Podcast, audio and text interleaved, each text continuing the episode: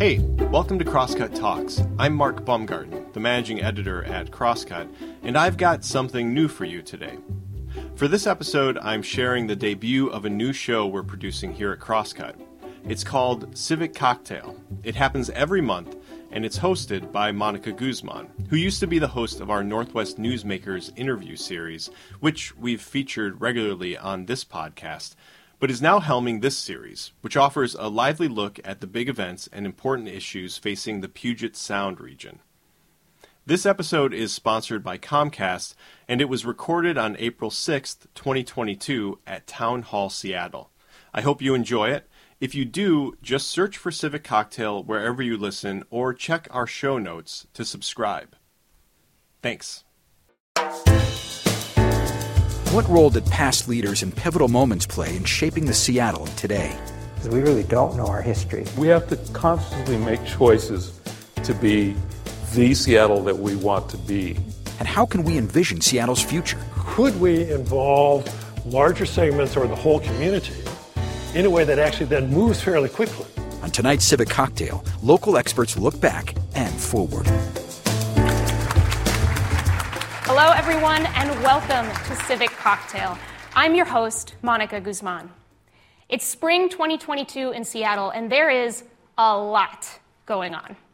The pandemic and its disruptions, clashes on battlefields, virtual and actual, challenging issues right here at home, from homelessness and all this growth to inequality and public safety.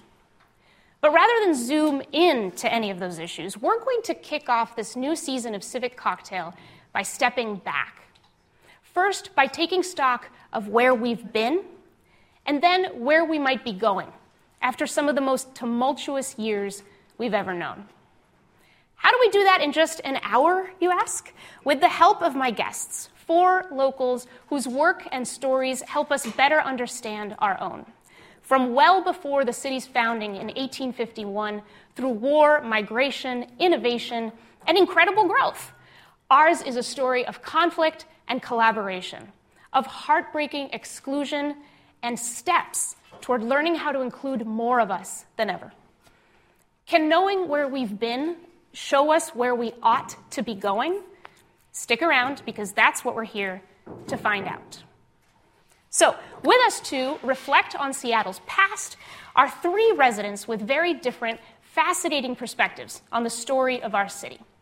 And I would like to welcome Leonard Garfield, Executive Director of the Museum of History and Industry, better known as MOHAI. Also, Jerry Large, former Seattle Times columnist and president of blackpast.org. And finally, Ron Chew, former director of the Wing Luke Museum, trustee of the Seattle Public Library, and author of the recent memoir, My Unforgotten Seattle. Welcome, Ron. So let's begin here. The present is complicated enough. Why is it even important for locals to expand our understanding of our history? And let me begin with you, Jerry. Well, I, I think it's, uh, if you don't know the history, you don't know how we got to the situations we're in in the present. Um, there was a, a, story a week or so ago about some folks trying to ask the state to remove restrictive covenant notes from their housing uh, documents because they felt it was embarrassing to have that on, on their records, their personal records. But without that, um, we forget how our neighborhoods were formed. And a court ruled that, that those uh, notations should stay so that future generations would understand how we came to live wow. in segregated neighborhoods in Seattle. Uh, and that was one of those mechanisms. So if you don't know the history, you don't know that. You just kind of forget how all of this happened. Mm-hmm. Yeah, and you know, I think the other thing, Monica, to build on what Jerry said, is that history also has not just lessons to learn from, but actual tools that we can use to build the future. Uh, we've been a community that has been incredibly inventive at addressing issues, similar to the issues we're facing now. And we've often got it wrong, but we've also gotten some things right. And I think history gives us a chance to find those. Mm-hmm. And maybe some inspiration, it sounds Inspiration like. and a chance to leverage off what we had. Right. I've, I've, often heard it said that we can build on history, but we don't need to be bound by it. Mm-hmm. And Ron, what would you say? Yeah, well, again, um, add my voice to Jerry's and Leonard's as well in terms of their points. You know, we're at this point of, you know, the, the term uh, moment of reckoning uh, comes up often. We've had many moments of reckoning, um, but you can't achieve a moment of reckoning unless you know uh, what those other points were earlier in your history. Uh, there are lessons uh, in this point uh, in which the country is very polarized, um, where we can find examples of collaboration across racial ethnic boundaries, where people look past the xenophobia and so forth. I like to point out, and I brought it up in my memoir, that uh, you know there were Chinese immigrants here back beginning of the city. You know, from the very beginning of you know the European settlement. Um, so we're not strangers or foreigners. We help build, whether it's paving the streets in Pioneer Square or you know rebuilding city after the Great Seattle Fire, uh, Chinese laborers. Uh, there are points even in my history and experience of seeing collaboration between the African American community and the Asian community. Uh, in terms of Jackson Street Community Council, the uh, rebuilding of the International District in the 1970s. So we have a lot to celebrate, and we need to embrace those pieces of, of how we collaborated and cooperated beyond these sort of polar extremes at which people operated.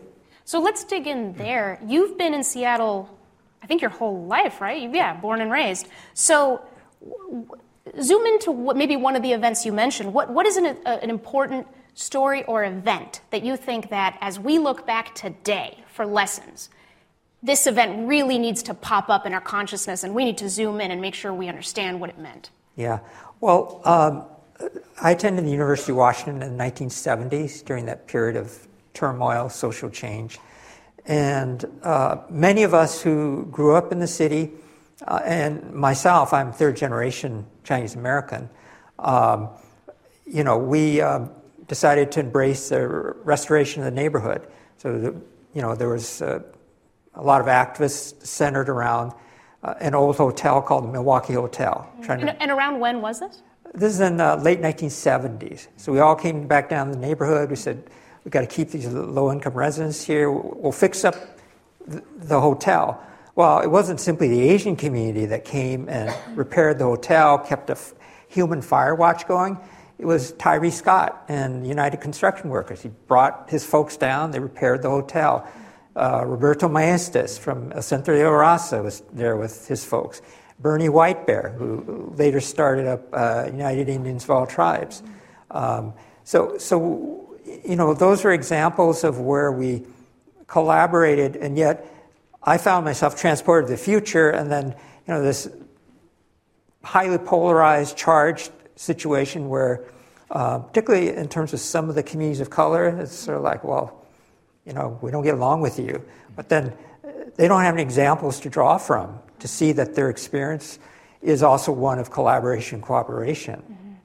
Yeah, I mean, we, we can dig in a little more to. You mentioned a couple members of the illustrious Gang of Four uh, Bernie Whitebear, Native American, um, Roberto Maestas, Mexican American, uh, other two members help me out. Bob Santos. Who, Bob Santos, yeah. And uh, Larry Gossett. That's so right, they, that's right. Yeah. So, so let's dig in there because th- their story does seem to have a lot of lessons for today. Jerry, do you want to yeah. tell yeah. us more about them? Well, they, so the four of them, they each were uh, leaders in their own communities and of organizations in their own communities. And they realized that they were competing for the attention of the city at large and for funds, for support for their projects and they decided that rather than competing against one another, because their numbers were fairly small for, for all of those groups, that they would collaborate. And they formed the Minority Executive Directors Group. Was that what it was called? Yeah, and, and they and they worked together. And, and one of the great things about this group of four people was that they, they also had a great sense of humor mm. and, and they had uh, fun with each other while they were doing this very arduous work. And I, I think that's important to keep in mind mm-hmm. is that if, if you're facing really great challenges, you need to take those seriously, but be able to retain your energy mm. and uh, sense of humor helps. Leonard, do you have a story well, you know, about Monica? Yeah, what's so interesting about that period is at the same time the establishment was creating forward thrust. They were going to create this great civic plan of parks, uh, waterfront improvements, hopefully mass transportation. Some of that got done and is a legacy, some failed. But the Gang of Four and the community came together and they did some real stuff as well, simultaneously but parallel, uh, providing social services, providing a conversation with the police department, creating community centers, the real kinds of centers that sort of theoretically Forward Thrust was dreaming of. So it was those two forces that essentially composed the whole community, not necessarily working in concert, but ending up with some very, very powerful results. Um, right at the time that we were thinking of creating improved jails through Forward Thrust, Aaron Dixon was talking about how is racial justice going to be reconciled with our black community. And this was in the 70s, right? Yeah. Exactly at the right. same time. Yeah. So, uh, go ahead. Yeah, I was going to add additional example just from my experience of, again, I think it's the lens through which you see the world that determines how you choose to shape the future. Yes. But uh, you know, my mother worked in the sewing factories, uh, which was populated mostly by immigrant and uh, women of color throughout Seattle's history, from the Alaska Yukon uh, gold rush period when Seattle became this sort of outerwear outfitting place uh, in the country. But, you know, she worked alongside uh, Native American uh, sewers, African American sewers. Filipinos, Japanese Americans, and I know because they all came out of the sweatshops at the same time and people speaking different languages and so forth. But we don't know that. Um, you know, the, I had a, uh, my dad worked up in the Alaska canneries uh, along with my uh, uncles. Many of the Asian community went up to Alaska, Bellingham, Alaska, and worked there uh, in the fishing industry. Well, I remember seeing these photos of cannery crews that are all African American. I didn't realize there were African Americans up there. Mm. So we're constantly excavating, and we need to be open to to re-envisioning what our past was. So again, we can build on that with a, a, truer representation of who we really are. Yeah, and that brings up uh, almost a philosophical point that I'd like to offer.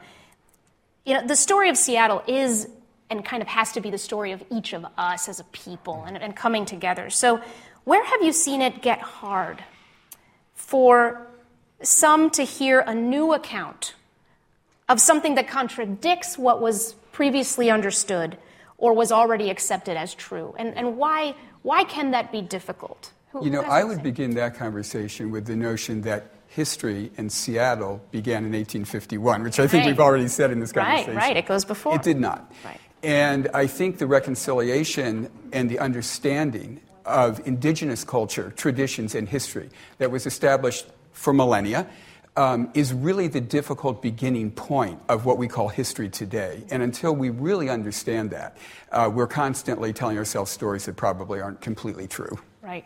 Yeah. I, I, one thing I noticed when I, when I first moved to Seattle, I remember uh, a number of people would, would tell me that I would really enjoy living in Seattle because it was so different from other places that, that I'd lived. I mean, I, I grew up in eastern New Mexico, which is practically Texas, and I lived in Texas for a few years before uh, California and then here. Uh, and one of the examples was that uh, Seattle schools, unlike schools elsewhere, voluntarily began to desegregate itself because Seattle believed in integrated schools. Mm. I thought, oh, okay, that's that's really interesting. but I, but I, but part of my brain was saying, usually when people say that, there's something else in the story, and, uh, and I quickly learned that uh, the, the the population of Seattle schools uh, at the time of busing, the, the white population was was took a precipitous slide. I mean, uh, there were eighty thousand, I think uh, white students in Seattle schools, and uh, just before busing for integration began, and there were uh, what was it like twenty thousand uh, toward the end of that process. Um, private schools, Seattle became one of the top uh, places in the country for, for sending people to, to private schools. Um, but but that, there wasn't a great acknowledgement of that. And if you don't acknowledge that, then you, you, don't acknowledge that the community has played some role in the problems that, that we, we are facing, and you don't deal with them. But, but sometimes people in the community do, and, and we don't recognize, we don't always see those stories. Uh, I saw something, you probably saw too, a paper uh, in the paper about, uh, you should always read the newspaper, by the way. Says the former Seattle Times uh, columnist, who we, and, we do respect. And it was talking about the majority of Seattle neighborhoods now uh, are composed of people, who, families that make over $100,000 a year. Yeah. Um, one of the top neighborhoods was uh, Madrona Denny Blaine neighborhood. Uh, if, uh, so it was like something like 78 or 79 percent of the households there uh, earn over $100,000 a year.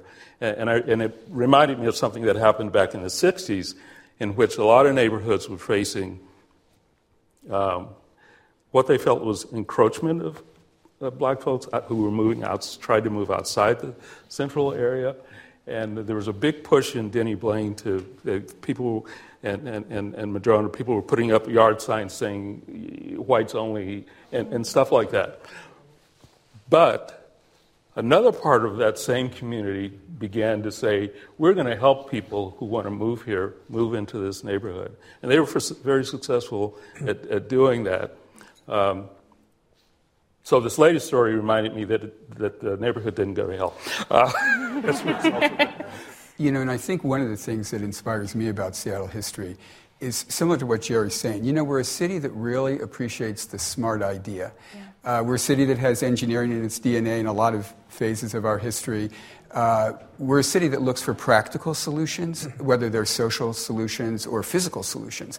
We're not always right because oftentimes that kind of mindset loses the larger vision. Mm-hmm. Um, but I think there is a lot of that in Seattle's past that is something, you know, as to Jerry's mm-hmm. point, that we can build on. Um, can you think of an example? What comes to mind? Well, I think that, for example, the cleanup of Lake Washington. What a smart idea. It wasn't dictated by courts. It wasn't something that one person decided to do. The community came together Republicans, Democrats, suburbs, the city. And when was this for those of us who uh, This would be in the 1950s and into the 1960s. And we got that lake clean. But you know what we did? We lost track of some of the environmental damage to the Duwamish River.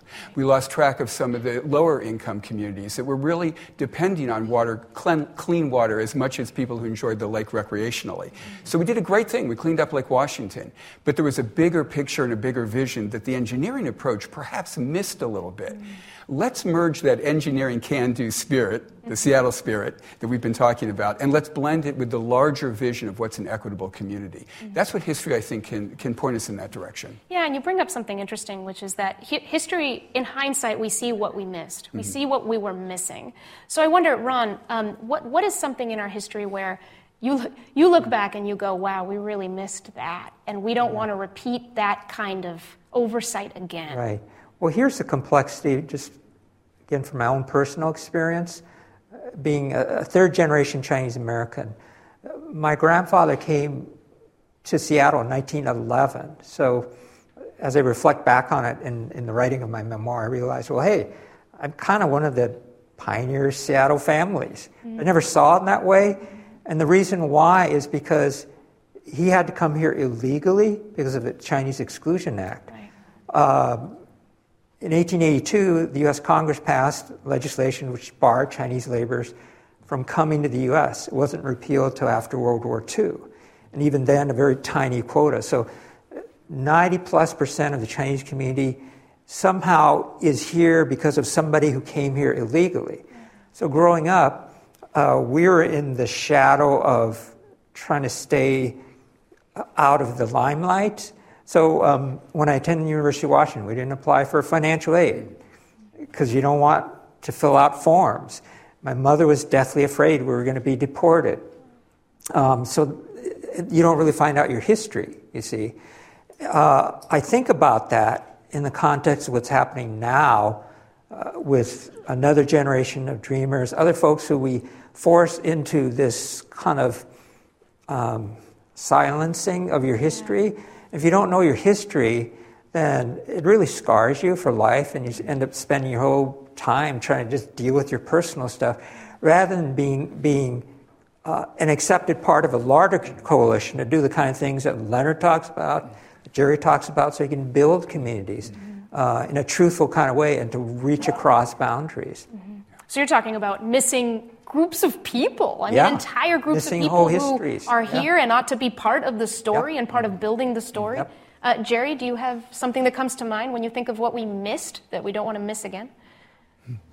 Well, okay, something sort of re- related to that was that uh, uh, early on in Seattle's history, when, when the African American community was very small and starting to grow, people felt like this was a really awesome place because it was, and they started inviting people from other parts of the South, especially, to move here because you could really make a life for yourself here.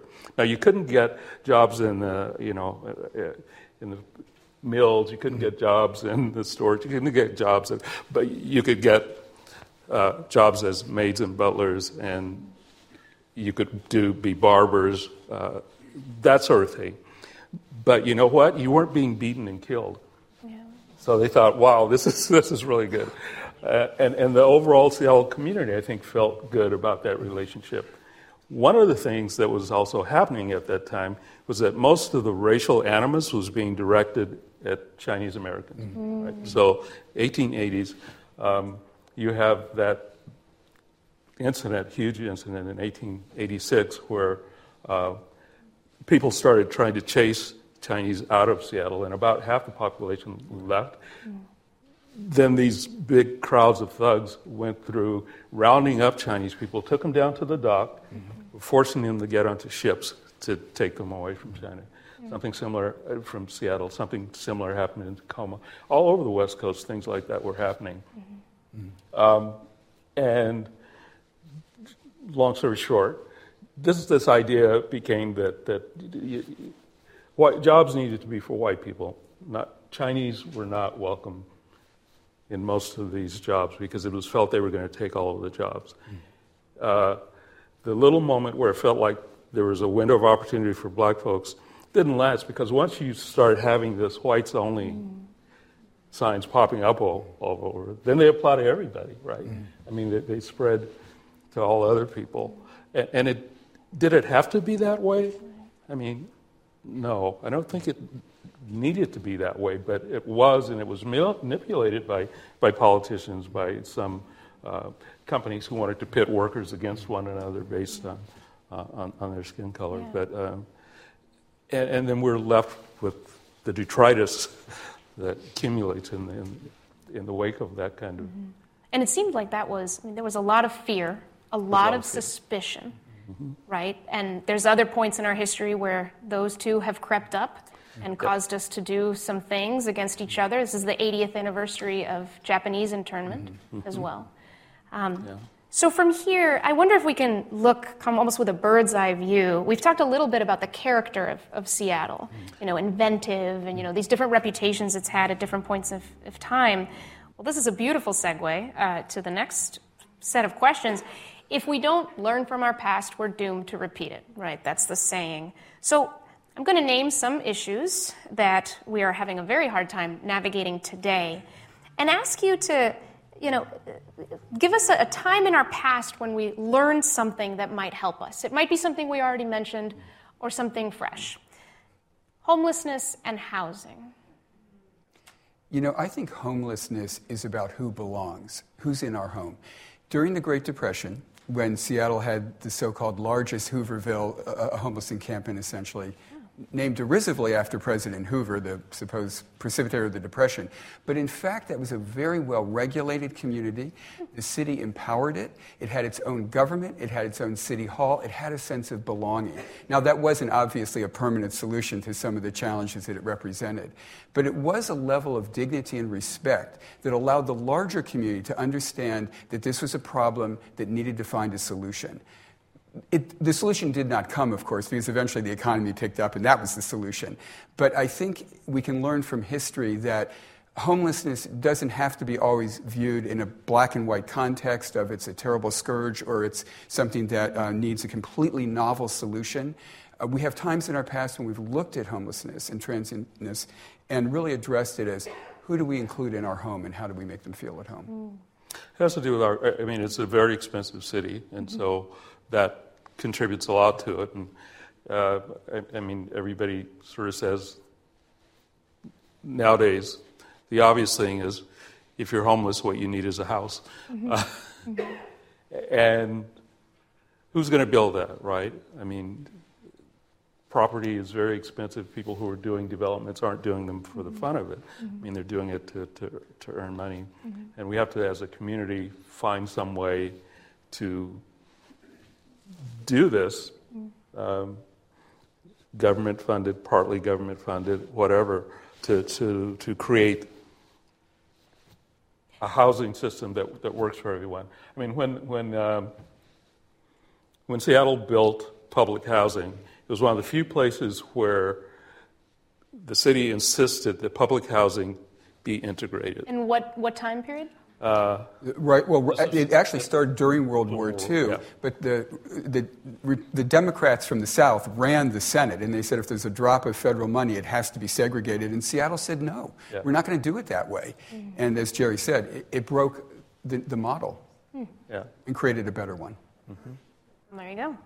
How about public safety, crime, and policing? I think public safety is also who's, who's protecting whom. Mm. I, think about the public safety during the, uh, the, the, Chinese, the anti-Chinese riots, yeah. uh, where people, uh, you know, uh, vigilantes were creating public safety for their perceived white community, but the, the government was deputizing other people to protect uh, to protect the Chinese people, mm-hmm. which in turn was protecting some of the economic interests of the establishment who, were, who enjoyed the low income labor. Yeah. Uh, so I think that, again, that's a, you have to unpack that question about public safety. Yeah, yeah. And if I, yeah, if I might jump in, not that I have a solution to that, but, uh, you know, certainly in my lifetime, you know, I've seen, partly because Seattle has changed so rapidly, um, you know, back in the day, you sort of knew everybody. Everyone looked out for one another because it was a smaller city. Yeah, right. uh, so, the, you know, now, I mean, I, even on Beacon Hill where I live, I, I hardly know my neighbors. Um, there just isn't that break-in period. There, you know, um, and there's economic divides. Mm-hmm. So, you know, we're living in a fairly fractured time uh, with a lot of upheaval, and it's hard to create that sense of um, bonding yeah. uh, in a world that's much more f- uh, factionalized. Yeah, and hopefully that is something that, that is a, a big challenge for yeah. today for sure. So to, to, to, to close down this segment, um, I'd like each of you to just uh, quickly kind of address the following. The way you see it, what are the most important lessons our city's past can offer our city's future? Well, the most important is uh, that when we cooperate, when we work together, uh, we, we all do well, yeah. And, and there have been periods w- when that has happened. And when that doesn't happen, we create pools of people who aren't doing well and aren't going to be doing well because of the situation that they're locked into. Mm. To the degree that we can avoid that, we protect all of us. We make all of us safer, happier, and, and we just have to recognize that that is the case rather than thinking that there are some groups that are just, you know, beyond the pale. Yeah. And maybe just building what Jerry said, it's also an attitude of welcoming. Uh, not only respecting differences, but welcoming people to the community who bring those different perspectives. Uh, pretty much every um, era of Seattle history has been enriched and changed and moved forward because new ideas, new people, um, combined with respect and honoring those who have been here. And we haven't gotten that quite right yet, but I think that's a, something for the future. Yeah. I'm just going to go back to something that Jerry talked about in, in the very beginning, which is just understanding our history that's a huge challenge because we really don't know our history. Even as somebody who's been here all my life, I'm rediscovering. Um, so if we can bring ourselves uh, within our institutions, whether it's our museums, libraries, news media, uh, our conversations to take a second deep dive to have some real conversations. I think that's a good beginning point. Yeah, absolutely. Well, thank you so much, and we'll be right back for the second part of our Looking Back to Look Forward program when we talk about the future. So stay tuned.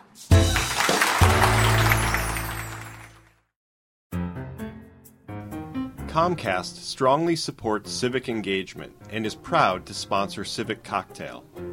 Everyone deserves to participate in the conversation, and Comcast plays an important role in helping people stay connected. For 10 years, Comcast has supported digital equity for all through its Internet Essentials program. To learn more about Comcast's commitment to advancing connections, visit InternetEssentials.com.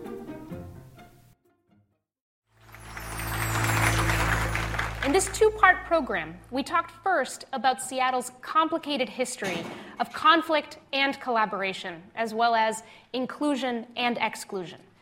Now we're going to shift and use what we learned about our past to help inform how we can build a future that supports us all.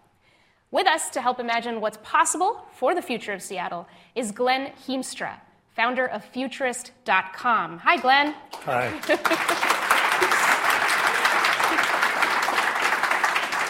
So, Glenn, you are founder of Futurist.com because you are a futurist. What the heck is a futurist? Yes, I am the founder of Futurist.com. I will say that I did sell that uh, a, a, year ago after being a professional futurist for about 30 years. Uh, and I've been in Seattle since 1980, so uh, I feel almost like a, a native Seattleite. Um, so, uh, professional uh, futurism uh, really consists of two primary tracks. No, number one is uh, a, group of people come largely out of the academic world who concentrate on trying to ascertain what are probable futures, mm. what are likely futures, what are scenarios for futures. Uh, and then there's a second track, which is a little bit more on the consulting side, which really help organizations. It might be a, a civic organizations or a nonprofit or, or a city council or a, or a business for that matter, uh, try to envision the future that they prefer. That's the term that I like to use. Uh, so to ask the question, what is your preferred future? Often called, a, called a vision.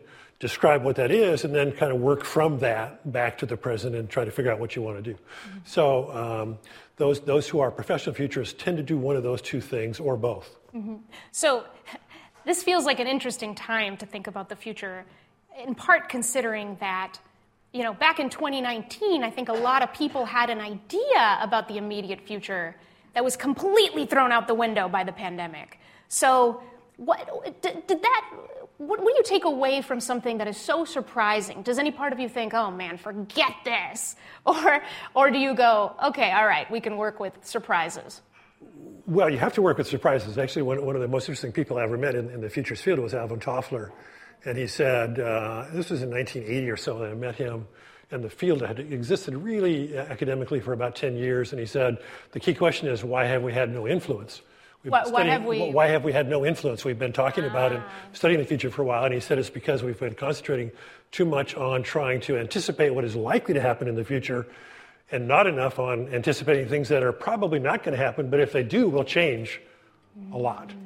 Uh, of things. And, and of course, that, that, that's uh, what the pandemic did. It wasn't that the pandemic was unanticipated. There were lots of people, including our own very, very own Bill Gates right here in, in the Seattle area, who had been warning us for a long time that, that a pandemic was likely, and if it did happen, here would be some of the consequences.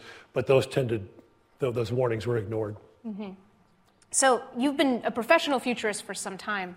If you take us back to, say, the year 2000, what about the future today, you know, in 2022, were you already talking about at that time? What did it look like at that time?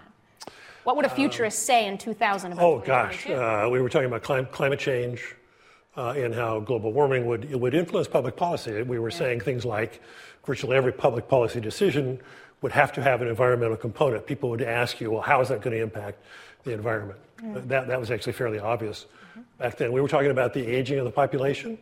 Uh, I was writing about probably the most significant dynamic in terms of population in, in the year 2000, and that is the impending decline of the human population mm. on planet Earth. And we just, we just read this week, if uh, those of us in Seattle, that uh, the Seattle population declined a bit uh, in the last year. Now, that's driven largely by the pandemic and a little bit about migration and so on. But if you look globally, one of the most important uh, uh, dynamics that are, will, will shape the future of Seattle will be what happens to the global population.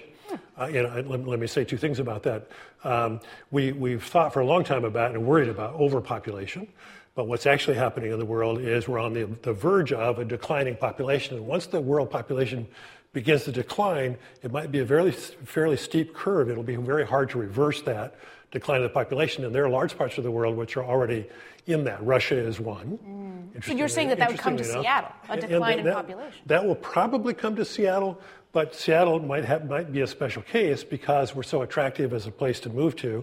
Uh, as Richard Florida pointed out a couple of weeks ago, I believe it was a chamber event or some other uh, Future of Seattle event. Yeah, there's uh, that, a poll recently, uh, right, uh, where college graduates said that this was the number one city they wanted yeah, to move to. a poll of college graduates said, asked where, where you want to go live, and yeah. they said we, we want to come to Seattle, and yet we did decline. But if the global population begins to decline, what will dry up is the potential for immigration. And immigration has been the key competitive advantage for the United States versus other countries and other regions of the world in the fact that we've been fairly open to immigration, although more recently we've begun to close that off.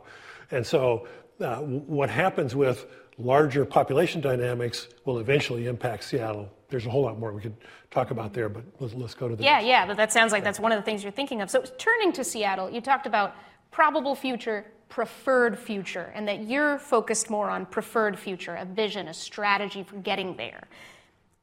How do we figure out what our preferred future even is? Well, it actually is, is one of the more, um, well, it's, it's one of the more interesting questions to ask, but it's actually, in some ways, the easier question to ask than what is probable, because the future is relatively unpredictable. I mean, there are certain large dynamics like population or like global warming and so on, which are fairly obvious uh, and will, in fact, uh, shape the probable future. But there are many aspects of the future which will come as a surprise to us. You know, the, probably the most important thing that will happen in the next decade will, in fact, surprise everybody in the room, including me. That's just sort of the way the, the future works. But if you ask, what is your preferred future, people can, with some thought, define what that is. What, do we re- what would we really like the city to look like? Right. Um, for example, in the, in the discussion of history that we just listened to, there was a, a, lot of talk about inclusion and, and what's happened with the diverse community in Seattle. Well, it would be very interesting to, if, if the city could sit down and answer the question, what do we really want to look like in terms of inclusion uh, and, and diversity, for example, in economic development? Right now, there's a, a fairly uh, major emphasis coming out of the pandemic on if we're going to rebuild, let's say, the downtown mm-hmm. um, small business community. How can we make that more diverse? How can we make that more inclusive of, of the diverse community uh, that's here? Well, is that really the vision? Yeah. If we say that's the vision, yeah. then you immediately then are uh, have are given ideas or ideas come to mind about well, what would we do in order to make that more likely to happen? Yeah. And in that way, defining the vision then begins to shape what you do. Uh, the way I like to say it is, is that the, uh, the, the, vision of the future is, is the most important leverage point for change in the present. That if you can change the future, you can change the present. Change the future first, and then the present kind of follows. Mm-hmm. So you, you mentioned the challenge of inclusion that we mm-hmm. did talk about in the last segment. When I think about a company coming together and setting a vision, you know, I, I've seen that happen, I've been part of that process. When I think of a city doing that, it's a lot of people to consult. So, how, how in the world does a city begin to think of its future this way? Uh, uh, how does, how does it set a vision and know that it actually serves everyone? What, well, what, kinds of steps does a civic entity take? Absolutely. The, the, the larger the scale, the, the more difficult yeah. that, that is. You know, in, in my work over the 30 years that I really did this uh, professionally, uh, before I mostly retired, um, I, I, had an opportunity to work with virtually every city council in the greater Puget Sound area and, and, many others around, around the state at some point or other, because all city councils eventually have, or annually at least, have, have a retreat in which they ask, so what's our future plan? Uh, and, uh, and I would get invited to these things, including uh, with the Seattle City Council.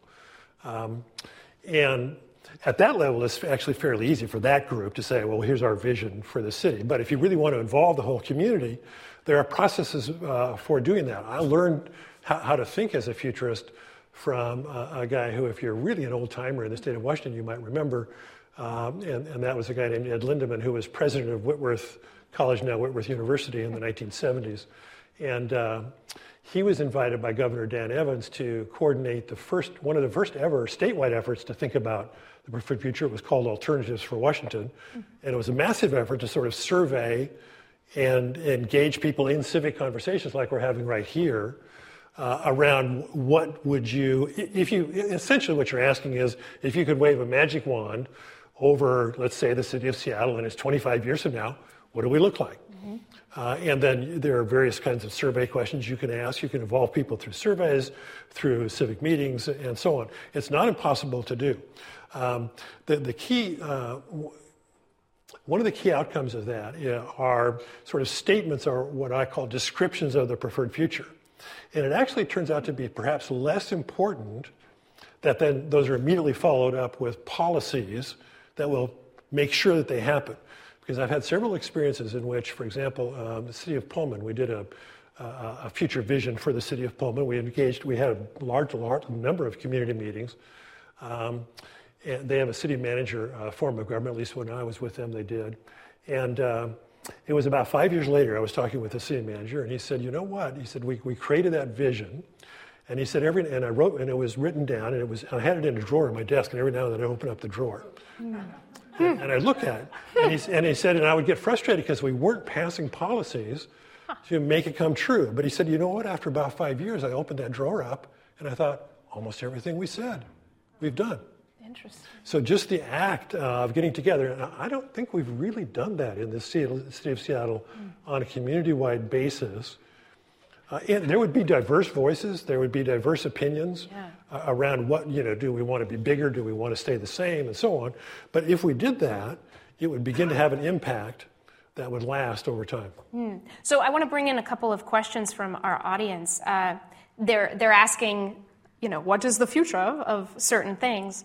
Uh, one from Betsy, speaking about work. Was this current state of remote work predicted? What do you think it will look like in another two, five, 20 years? I know that the future of downtown, the future of our office buildings, you know, even what a city is in some ways relies on what yeah. will happen with work. Yeah.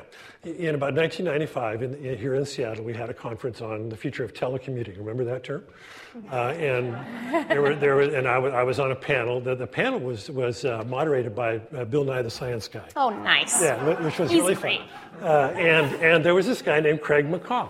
And Craig McCaw was one of, was on the panel, and he, he was one of the founders of, uh, you know, one of the yeah, initiators of cellular, the whole cell telephone business.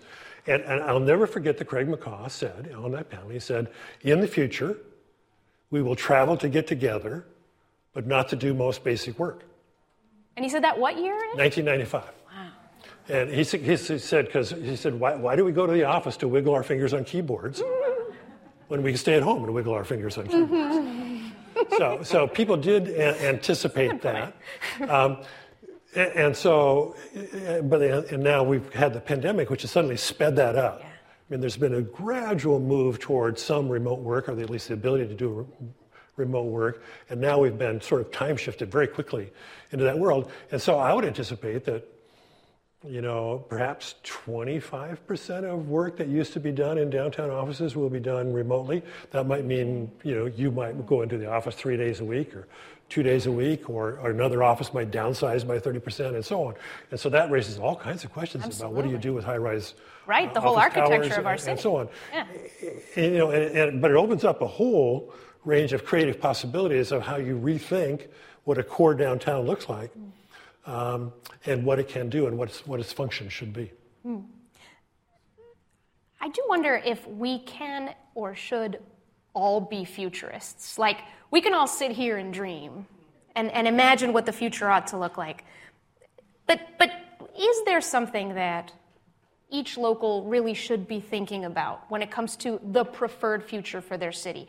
You, you consult with city agencies that do the load of that work. Well, How can each of us do that?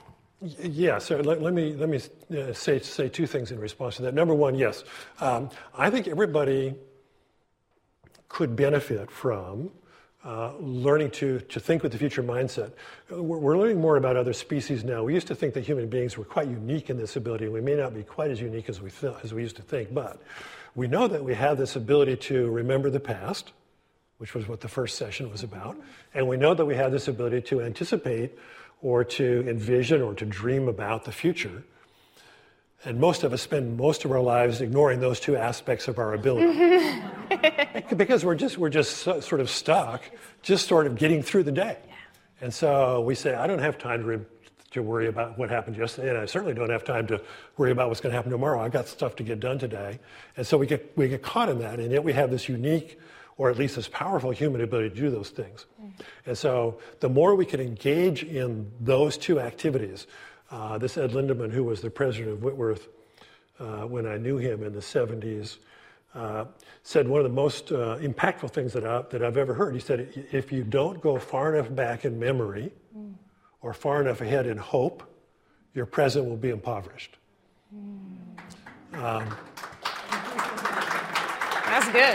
Uh, so, you know, so, which is what I loved about when I was yeah. invited to this program because it was specifically a program about going back in memory and then ahead in hope. So that's that's the first thing that I would say. The second thing is that whenever I've worked with communities to envision the future, there are about a half a dozen themes that come up over and over and over again. Mm. I think they're very consistent in terms of what people would like to have in a community. They will say, well, we want a healthy community. Mm-hmm.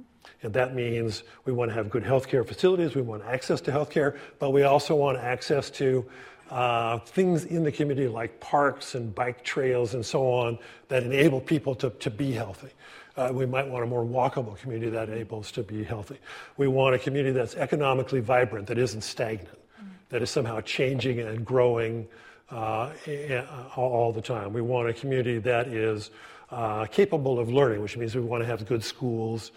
Um, we want a community that is uh, mostly they would usually use the term green. We want a community that's environmentally uh, sound or environmentally resilient and so on. So there are certain themes that if you sit down and ask people, no matter what's happening in the world, they say, and you say, what do you really want a community to look like? Those themes will emerge.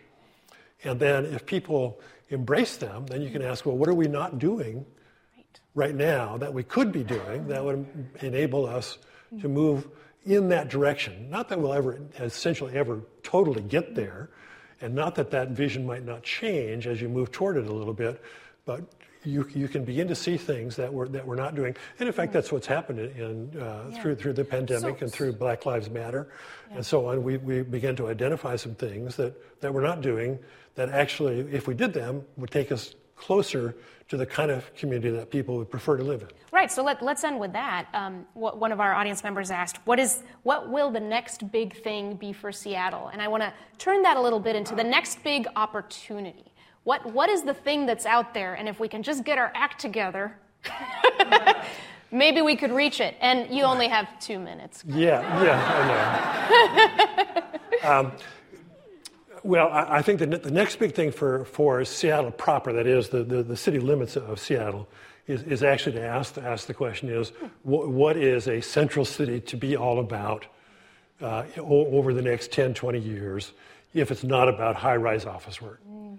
It, uh, and it will probably be still largely about that, but maybe not quite to the same degree. So then, what does that mean in terms of what, what is the ground floor of all the buildings in, in Seattle? How, how, how, do you, how do you have a vibrant uh, downtown life, uh, restaurant life, entertainment life, and so on if you have fewer people commuting in and out of work? Uh, and I, I, think that that's really, really, really critical. Uh, the second thing is, and uh, Paul Krugman wrote about this um, last week in the New York Times. Um, he's asking the question, he's actually making the, the claim, and I, I, think right now it's, it's, it's a question um, is what's happening in the world, primarily in Ukraine right now, um, the beginning of the end of the second round of globalization, as 2014 was to 2019 was the end of the first round of globalization. Paul Krugman argued a week ago that it probably is. And if we become a less global economy for a period of time, what does that mean for a city which envisions itself uh, as, as a global city and which is partly based on being a global city in terms of shipping and so on. And so that's something to watch. Mm. Uh, it may not be something that we have much control over, but, it, but it's something to watch. Um, so th- those are those are a couple things. Yeah, the, the list is quite long. And hopefully, it makes use of. In the first section, we talked about our strength being creativity, inventiveness. We want to lead the way. Uh, do you see? Do futurists look at the future of our character? Is that something we can expect or hope or push to keep as part of our DNA? Uh, yeah, uh, the, the, the, character of a community, but the, the, character of a people. One of the things that that that um, that, that I have both concern over and hope over is that we're, in this period. In fact, and you've just written a book on this, as a matter of fact. Um, that, we're, that we're, we're, in this period of sort of ultra division. Yes. And there are all kinds of forces, some of which are quite deliberately created, trying to push us apart. And the challenge is to figure out how to, to pull back together. Mm-hmm. And that means right, left, Republican, Democrat, rich, poor, and, and, so on and so forth. And I think that's that perhaps is, is the challenge over time because if you don't fix that, then it's really hard to come up, for example, with a cohesive community vision. So it could be that that's that's the, the major area of focus. I have some hope for that because I think people are beginning to pay attention, and I think your book is going to help in that, as a matter of fact. And our historians already identified yeah, that and, as a and, as an area for improvement, yeah, right? That yeah. we, we can be creative, but then we don't we don't make the table big enough. We don't bring in everybody who's actually got a stake. We we lose sight of the larger picture of who's here and, and, who's a part the, of this the, question. The, the, description during, during the history panel uh, uh, uh, of the Gang of Four, or whatever they were called, uh, uh, which I, I've heard of those people, but I didn't know that they had worked as a group in that way. That mm-hmm. was that was quite powerful in terms of an example of what we need to do. but with the, the, inventive thing that we have to do in Seattle right now, I think, is one, one inventive thing is figure out how to do that in a way that doesn't mire us in process forever, as we know in Seattle. The Seattle process? We, we, we criticize familiar? ourselves endlessly for endless process. So, could we involve larger segments or the whole community in a way that actually then moves fairly quickly? And I think that would be a, a thing to try to invent. That'd be cool. Yeah. yeah. All right. We're all going to get right on that. Okay. Uh, that sounds awesome. So, um, well, what what ultimately you mentioned hope. Uh, that beautiful yes. quote earlier about you've got to have enough hope in the future. Um, what do you? This is a question from Daryl in our audience. What do you hope for our region's future? What, where, where is the hope located for you? Um, well, I would say there are two or three things. Number, number one, I, I, I hope, I, am a person who, who believes that uh, change is good.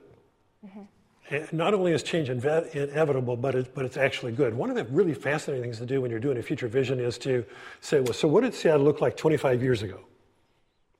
Like physically, and what was what, and what, what was the, what, what was his character like? And then you and then you say, well, if the question is what do we want Seattle to look like 25 years from now, um, you have to assume that it will look at least as different as Seattle today looks right. compared to 25 years ago. Yeah. And so then that gives you all kinds of space to say, oh, if things can be that different, yeah. then we could, you know, we could we could build this or not build that. We could combine these people in all kinds of ways. And so, uh, to me, that, that that provides a lot of hope. And so, and if I was, if I was to wave my magic wand, I would say, for example, that we and do do indeed embrace becoming a, a more significant international city. Mm um, that we embrace becoming a more inclusive city so that when we look back 25 years from now, we say, we didn't just talk about it 25 years now, uh, ago. Now we really are a, a very diverse uh, business community.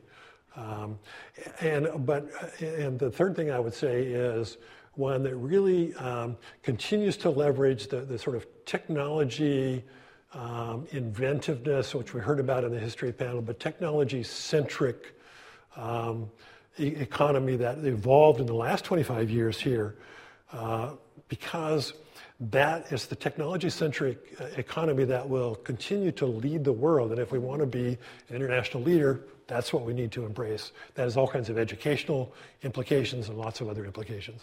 Yeah, well, all right. I'm feeling a little hopeful. I don't know about y'all. I think we got some good stuff. Well, thank you so much, Glenn, uh, for, for these insights and for getting us to imagine what might be possible. Thank you, everyone, for being here, and good night. See you next time.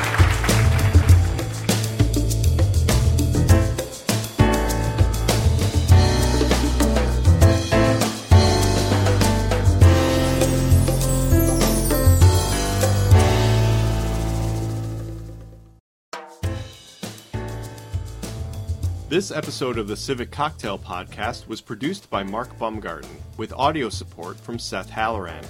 The live event was produced by Jake Newman and Andrea O'Meara. There's also a video version of Civic Cocktail. The monthly event is streamed live, broadcast on KCTS 9, and available on demand at kcts9.org and through most streaming platforms. The live stream and broadcast recording of Civic Cocktail was produced by Stephen Hegg, and the executive producer is Sarah Menzies.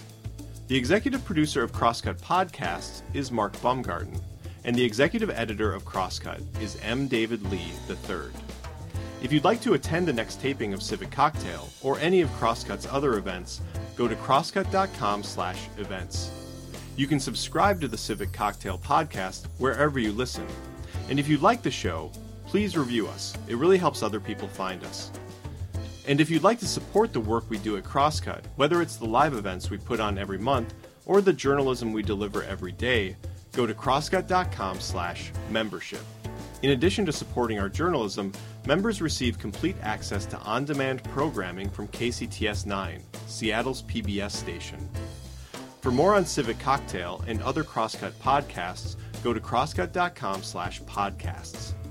For the latest political, environmental, and culture news from the Pacific Northwest, visit crosscut.com. Civic Cocktail is a product of Cascade Public Media and Seattle City Club. We'll be back next month with another conversation.